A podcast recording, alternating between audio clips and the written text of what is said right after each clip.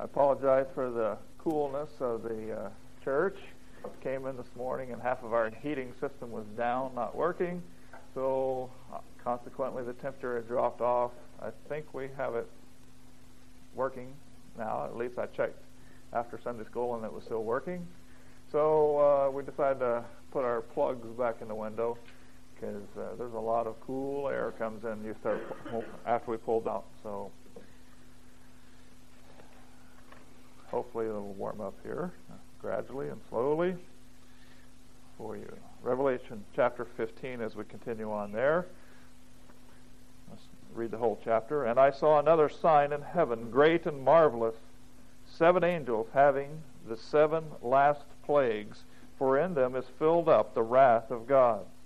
And I saw as it were a sea of glass mingled with fire, and them that had gotten the victory over the beast and over his image, and over his mark, and over the number of his name, stand on the sea of glass, having the harps of God. And they sing the song of Moses, the servant of God, and the song of the Lamb, saying, Great and marvelous are thy works, Lord God Almighty. Just and true are thy ways, thou King of saints. Who shall not fear thee, O Lord, and glorify thy name? For thou art holy. For all nations shall come and worship before thee, for thy judgments are made manifest. And after that looked, and behold, the temple of the tabernacle of the testimony in heaven was opened. And the seven angels came out of the temple, having the seven plagues, clothed in pure and white linen, and having their breasts girded with golden girdles. And one of the four beasts gave unto the seven angels seven golden vials full of the wrath of God, who liveth forever and ever. And the temple was filled with smoke from the glory of God and from his power. and no man was able to enter into the temple till the plagues of the seven angels were fulfilled.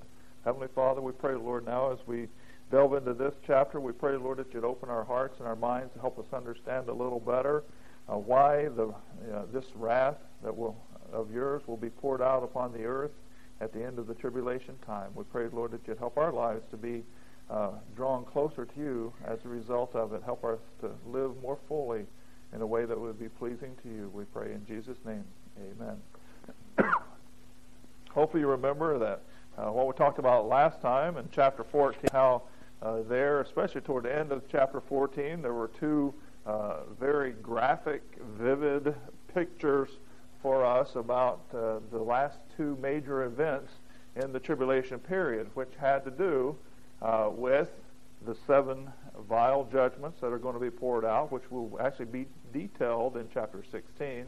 But there in chapter 14, it pictured those as a grain harvest. You remember? I hope you do. And how uh, there will be a, like a sickle uh, harvesting the grain of the field, or harvest the earth, God will, with these seven vial judgments. And then, of course, the second picture in chapter 14 had to do with the Battle of Armageddon, which was portrayed as a grape harvest, in which a bunch of grapes will be put in a wine press and uh, and pressed, and of course, the picture of blood shed will be enormous at the Battle of Armageddon. So that's a couple of things uh, that were pictured for us in chapter 14. Now, still, we're not quite ready to delve into all the actual details, the specific events that are going to occur. John wants to give us a little more information. God wants to give us more information about the vial judgment. He wants to, I believe, set the scene, help us understand some additional things about the vial judgment before he starts giving us, again, those details of exactly what's going to happen as each vial is poured out upon the earth. That's next week, Lord willing, in chapter 16. We'll start dealing with the actual details of the of the vials being poured out. But in the meantime, I believe again God is setting the scene for the vial judgments here in chapter 15. So therefore, we need to know or understand several different things about the vial judgments before we understand and are shown the actual details of them. So first thing I think we need to know or understand about the vial judgments are uh, or is that they complete God's wrath upon the earth here, in uh, according to verse one, and that's what it tells us. And I saw another sign in heaven, great and marvelous, seven angels, having the seven last plagues, for in them is filled up the wrath of God. And that's so. So by this phrase there, or this verse in verse one, we see that God's wrath will be felt obviously during these uh, uh, vial judgments, or some people like to refer to them as bowl judgments, because the word vial here has to do with almost what you might think of almost like an offering plate type thing, a small, kind of flat, uh, round shape object. And so, maybe vial, you might picture something tall and skinny, uh, whereas bowl is maybe a, a, more vivid picture for you.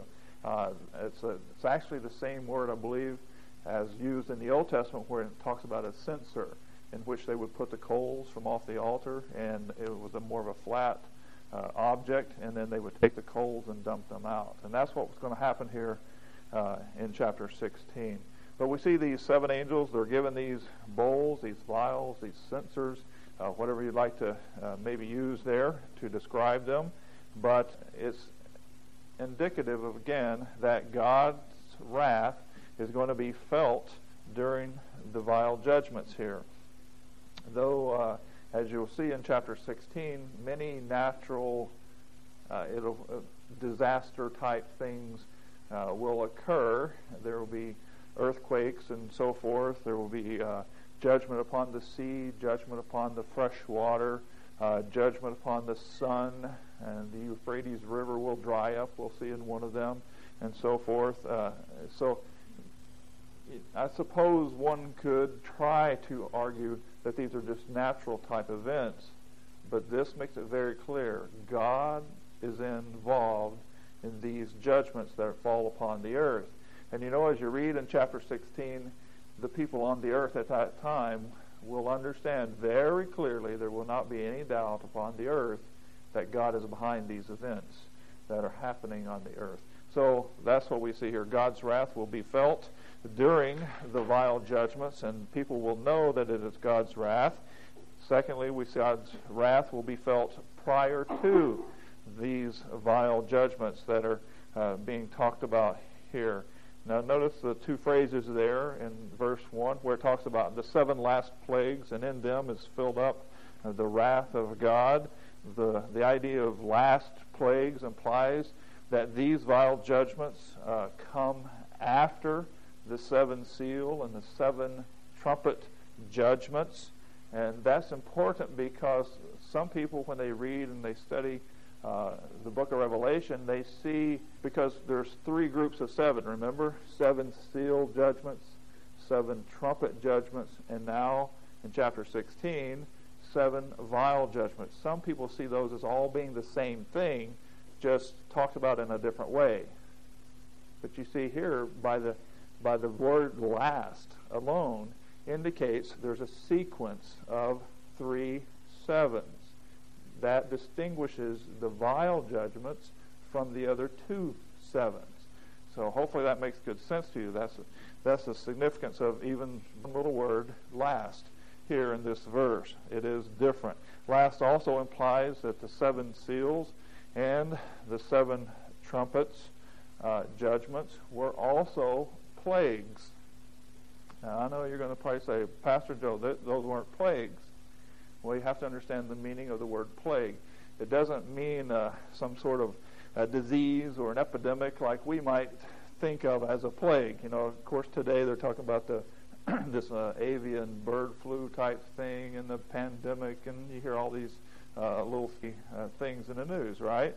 That's what we tend to think of as a as a, a plague or an epidemic. the bubonic plague and those kind of things is what we tend to think of. That's not the, what is meant here by the word plague. The word plague simply means a blow, a, like a strike against something, a wound, that sort of thing is what's being talked about here. So as God is going to strike against the evil that's on the earth, in particular, he's striking who? Satan, Antichrist, and the beast. So That's what it means here. And, of course, he not only will strike with these vial judgments, but he's already been striking with the seven seal and the seven trumpet judgments prior to this. Uh, you might think of this then as, as uh, essentially uh, God's knockout punch to try to use like a maybe a, a boxing type analogy. He's already went a couple rounds, so to speak. He could end it at any time, but at these vial judgments, that's the final flurry, and Antichrist, the beast, Satan, are going to be on the mat out cold. So that's what it is talking about here. These are the last plagues, the last wounds, the last blows on Antichrist and his empire, of course. And God's wrath will not be felt after the vial judgments again because these are the essentially the knockout punches that are going to occur here. This will complete God's outpouring upon Antichrist and the beast and, of course, Satan. So we see that the vial judgments complete God's wrath, but they also employ seven angels. Notice there in verse 1 that seven angels are involved. Also, down in verses 6 and 7, it talks about seven angels that will be given these vials and uh, so forth.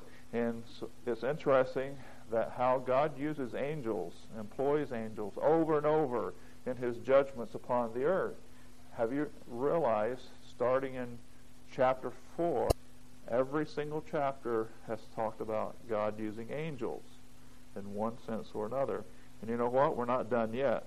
If I remember correctly, and I actually kind of looked just to verify this was true, every chapter from 4 all the way to the end of Revelation, chapter 22, God is employing angels in one form or another. So we're going to see angels again, as we've already seen. So angels are going to be very active during the whole tribulation period.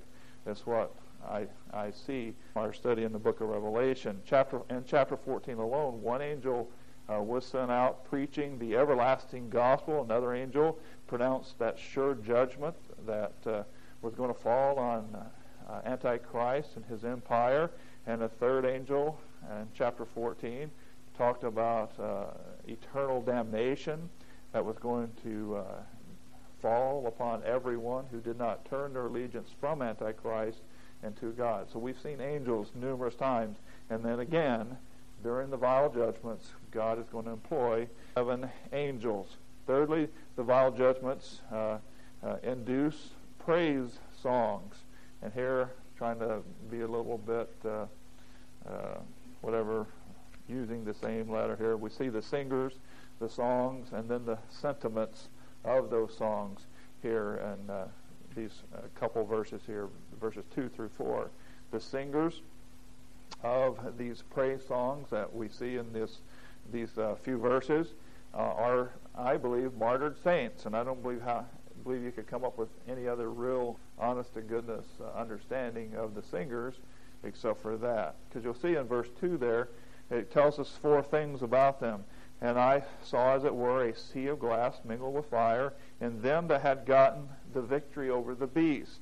So that indicates that these will be people who had lived at least part of the time of the tribulation period, because that's when the beast is, right? So and they had gotten victory over the beast and over his image and over his mark. They didn't take his mark and over the number of his name, 666. And they, they stand on the sea of glass having the harps of God. And they sang the song of Moses and the song of the Lamb. Okay? Who else could that be but saved tribulation saints who refuse to worship and bow down take the mark of the beast or the number of the beast, and uh, it's got to be martyred saints during the tribulation period. Remember in what we read and studied in chapter 13, verses 7 and 17 in particular, we found there that uh, Revelation 13, 7, and it was given unto him to make war with the saints and to overcome them. And power was given him over all kindreds and tongues and nations. So we know uh, Antichrist is going to be slaughtering people all around the whole world. And then uh, verse 17 of chapter 13 says, And no man, uh, and that no man might buy or sell, save he that had the mark or the name of the beast or the number of his name.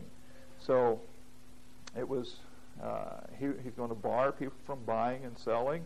So the ones that he doesn't actually outright kill, he'll starve to death, it appears, and will allow them to work, to buy, to sell, that sort of thing. And thus many, many who name the name of Christ will die during the tribulation period. Now, on the surface, who appears to have the victory there? It appears, humanly speaking, that Antichrist has the victory, right? That's not what it says here. Remember, the word victory is the word Nike. That's where you get your name of your tennis shoes and so forth, right? Your Nikes, which just means conquer, to prevail, to overcome. So, on the surface, humanly speaking, it appears that Antichrist, by barring people from buying and selling and outright attacking them, that he gains the victory over these who uh, won't worship him and only worship Christ. But that's not what it tells us here. That these individuals who refused to worship Christ actually, in God's eyes, had the victory. Victory sometimes is a little uh, matter of perception or perspective, right? Humanly speaking, sometimes we think a certain individual has the victory. But always by doing right, being obedient to God, uh, applying His standards, you are the real victorious one. So they have victory over the beast by their faith in Christ, and their ultimate victory came through martyrdom. And they were just ushered into heaven. We talked about that before, right? For me to live as Christ, to die is that's victory. I don't know how you can see it in any other way, but victory for the Christian. To leave this earth will be with Christ wherever. That's victory. So these people had victory. The singers, they are martyred saints. The songs that they sing, they sing two songs that are mentioned here the song of Moses and the song of the Lamb. Now, uh, this Song of Moses, uh, there's two different songs of Moses that are called that in the Old Testament. One of them, of them is in Exodus chapter 15, and the other one is in Deuteronomy chapter 32. Now, which one will they sing? That's debated among Bible students and so forth, uh, and I don't really know. Some will even take another uh, route and say it won't necessarily be either one of them literally, word for word type thing. And they just see this as saying uh, they will sing songs like Moses sang, like the Song of Moses in those two. Now, in, uh, I don't really know. It is interesting to, uh, when you stop and you think, uh, the very first song in the Bible is what? I just told you. Song of Moses. Okay? I didn't tell you that it was it, but I just named it. It was a Song of Moses. Well, guess what the last song in the Bible is? Song of Moses. Therefore, some people use that to go all the way back to the Exodus Song of Moses and say that's the same song that will be sung. However, that particular song details information about Israel's uh, victory over uh, Pharaoh and his armies after their 400 years of captivity in Egypt. And they parted through the Red Sea, remember, and God saw them safely walk through the Red Sea on dry ground. And once they were on the, on the, on the shore, the far shore, and they were safe, and the water swept back over Pharaoh and his armies, remember, and drowned them all. And uh, uh, so it's a song of, of victory, of, of God's uh, preservation. Uh, it's a song of God's deliverance, uh, destruction of your enemies, that sort of thing is basically what they're singing about there.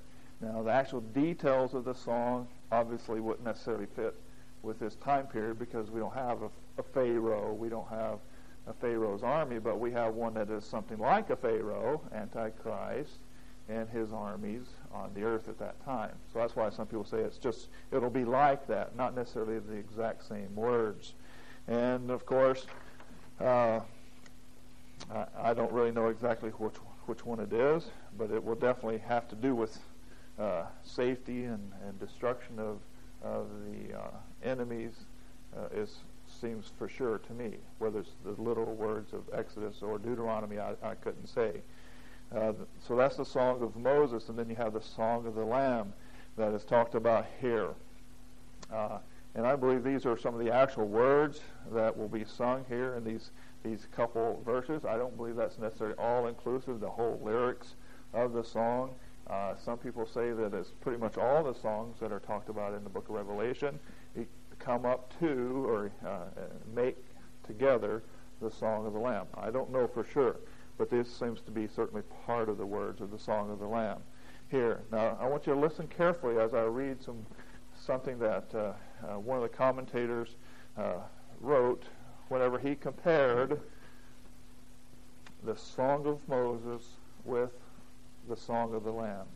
And I like this, so hopefully it'll mean something to you. The song of Moses was sung at the Red Sea. The song of the Lamb is sung at the Crystal Sea. The song of Moses was sung of, of triumph over Egypt. The song of the Lamb is sung of triumph over Babylon. Remember, Babylon is representative of the uh, Antichrist empire. The song of Moses told how God brought his people out the Song of the Lamb tells how God brought his people in. The Song of Moses was the first song in Scripture. The Song of the Lamb is the last. The Song of Moses commemorated the execution of the foe, the, expect, the expectation of the saints, and the exaltation of the Lord. The Song of the Lamb deals with the same three themes. I thought that was pretty good. So we see the singers, and then we see the songs, and then thirdly we see the sentiments. I think it's very clear uh, here that these have to do with a praise type song, praising God for his deliverance, for his destruction of the enemies, and so forth. And but specifically here, I see about six different things that uh, that they will be praising God for. We see that they praise God for His works, and uh, and it describes his works as being what great and marvelous.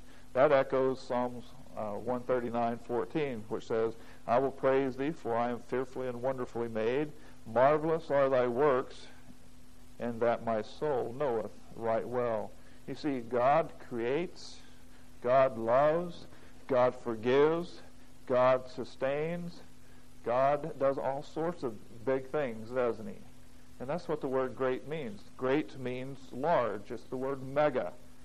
His works are very large because he's a very large, very powerful God, of course, and marvelous, and that means to be wondered at.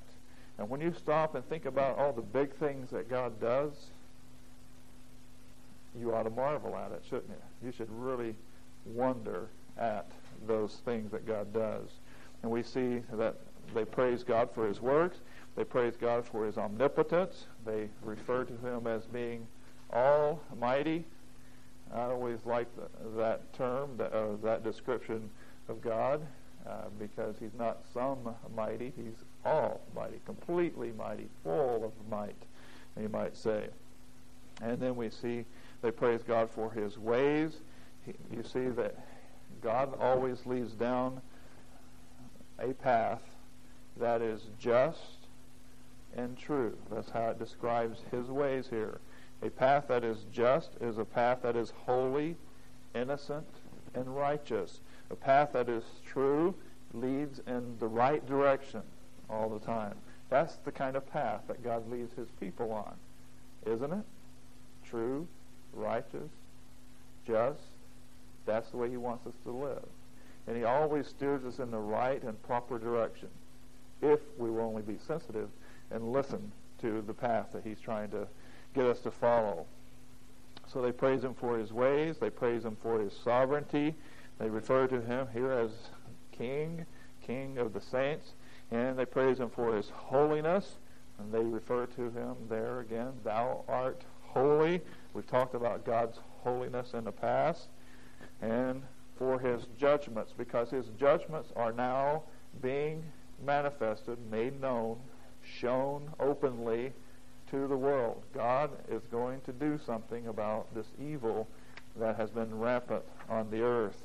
So we see again there some things about uh, the vial judgments. And fourthly, the vial judgments emanate from God's sanctuary. Notice it talks about in verse 5 that they come from the temple. Temple is the word naos, or you might say naos in the Greek, but it, that refers to a specific portion of the tabernacle or of the temple. It is the innermost part, the holiest part, referred to as the Holy of Holies in the Bible. Okay? So that's where these vial judgments are actually emanating from the Holy of Holies.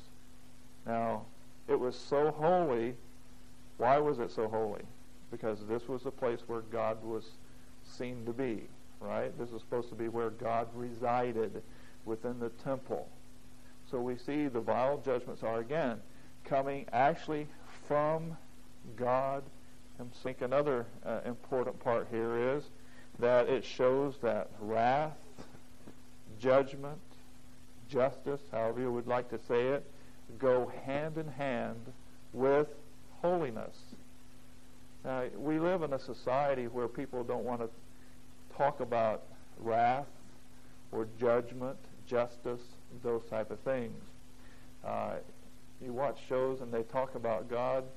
If it's not a disparaging type, anti-God type program or something, then all they ever want to talk about is God's love. And we know that, of course, the Bible says God is love. But God is more than that. God is also holy and just and pure and so forth and so on. And it is important that we understand that wrath is not incongruent with holiness. They, they actually go hand in hand with one another. Now, suppose you knew so, you knew someone that had been violently uh, killed, murdered by someone, and that person uh, was taken before a court of law, and the judge just said, "Forget it. We're not going to do anything to him." How would you feel? You'd be irate, wouldn't you? You would demand justice. You know, I believe that intuitively we know that justice requires judgment. And this is what's being talked about here. Because God is holy, he is also just. And because God is just, he also executes judgment. And this is one manner in which he's executing judgment upon this sinful world. It is God's holiness, if I can say it this way, it is his holiness that actually causes him to pour out seven vials of judgment upon this sinful world at the end of the tribulation. Fifthly, the vial judgments interrupt heaven's activities. Uh, I'm not completely certain about uh, the significance of verse 8, although that's what it says here. It says that, and no man was able to enter into the temple till the seven plagues of the seven angels were fulfilled. Every commentary that I looked at or anything just pretty much skipped that part. And I don't know why. But one thing's for certain. Though these vial judgments are primarily impacting the earth, they have an effect in heaven as well. And that's really all I'm trying to say here by this. The vial judgments interrupt heaven's activities. Now, how long will they interrupt the activities in heaven? I don't know that for, sure, for certain either. It certainly appears to me that as you read in chapter 16, that the vials are poured out in rapid sequence, one pretty much right after the other. Now, how long is the, the, uh, the seven-year tribulation period? Seven years. It's kind of like what color is George Washington's white horse kind of thing, right? I give away the answer before I ask the question. Uh, so the tribulation period lasts seven years. And we saw from the book of Daniel and so forth that it will be broken up into two, two periods of three and a half years each. Remember? Now, the whole timing of all these events in the book of Revelation are matters of debate and discussion. It appears to me, and I've given you a couple reasons why I felt like we've already went past that three and a half year point earlier. But I believe we're down now to the final weeks or months of the tribulation period. Probably we're already at the six year point or so, or maybe even six and a half years. I don't really know exactly how far we're into the tribulation. It appears then from this verse that for this short window, God's final wrath is poured out on the earth, and activities in heaven will be interrupted to one degree or another. I can't say for sure. But the whole cosmos, heaven and earth, will be interrupted here when God finally, if you will, stands up and says, enough is enough. It's time to put an end to all wickedness once and for all. I've given Satan plenty of opportunities here. Way too much leeway, so to speak.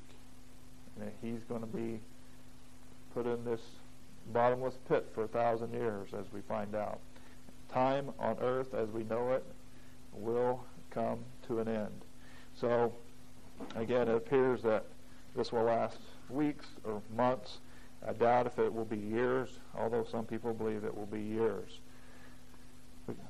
So today we've seen several important things about these vial judgments. We've seen that the vial judgments complete God's wrath. The vial judgments employ seven angels. The vial judgments induce praise songs. The vial judgments emanate from God's sanctuary, or we might say his holiness.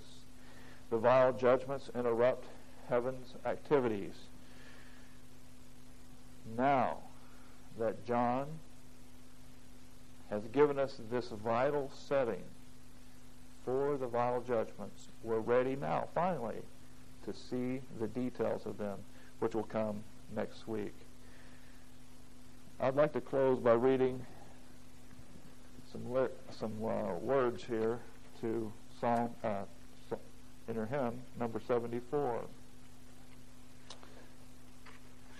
Maybe one day we'll learn it here as a church, but I don't think it's really that familiar to most of you. But if you want to look there, I think you'll find the words in this particular song fits very well with the passage that we just looked at.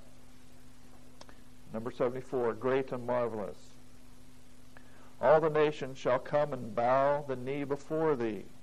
Every tribe, every tongue shall then at last adore thee.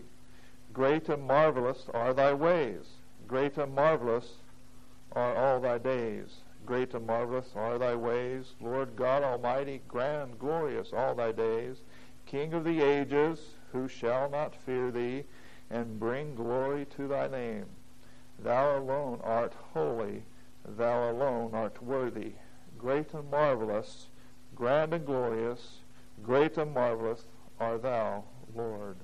And then verse 2 True and just are thy judgments. Thy ways cannot be questioned. Wisdom guideth thy hand in blessing and destruction.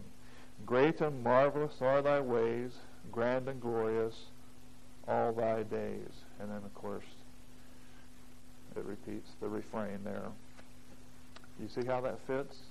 Many of those words are taken directly out of chapter 15 here of the book of Revelation. You know, if you're not here, if you're here without Christ, you need to know that God is holy and God loves you. God loves you so much that he sent his only begotten Son to die on the cross for you so that you might have forgiveness of sin. But you know what? God is more than holy, and God is more than love. God is also just. And he does mete out justice to all who refuse to repent of their sins and turn to him for, for forgiveness. So make sure you do that today. Don't leave here today without trusting him as your own personal Savior. And for the Christians that are here, those that have already been saved and trusted Christ as their personal Savior, have you ever given much thought about God's holiness? Are you reflecting God's holiness? Elsewhere we're told to be ye holy for I am holy, God said. So you should give some thought about to, uh, to God's holiness and give some thought to God's ways and his works because truly they are great and marvelous, just and true. And then, of course, God's attributes themselves. We should stop and think about them for a period of time and meditate on, on that day in and day out. And and I'll tell you, if you're down in the dumps and depressed, and you stop and you start thinking about what God has done, what God will do, just God Himself, His being, who He is, I don't think you'll remain down in the dumps for a long period of time. We serve a grand and glorious God who has done mighty things and will do mighty things. And all the evils that have ever been done to you or ever will be done to anyone else, God's going to set all things in order someday. That should make make you feel very uh, good and, and should be a very comforting thought to you.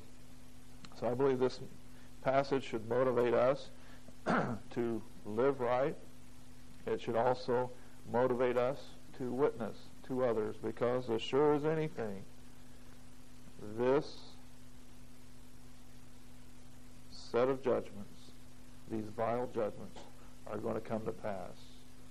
And we can't help but be growing, growing and uh, getting closer and closer to them being fulfilled day by day. It should motivate us to witness to others so that they wouldn't have to go through this period of time. Heavenly Father, we pray, Lord, now that you would be with us during their invitation time. We pray, Lord, that if someone's here and they have never trusted you as their own personal Savior, that they would do so today. We pray, Lord, that for all of us that have trusted you at some point in the past as our Savior, that you would help us to stop and to think about your holiness and your justice and your judgments that will come. And then we pray, Lord, that you'd help motivate us just to, to live right and to do right, talk right, and so forth. And we pray, Lord, that you would then help us to be more active in our witnessing and telling others about you so that those that are lost won't have to go through the tribulation period should you come today or, or anytime soon. We pray these things now in your in your son's name. Amen.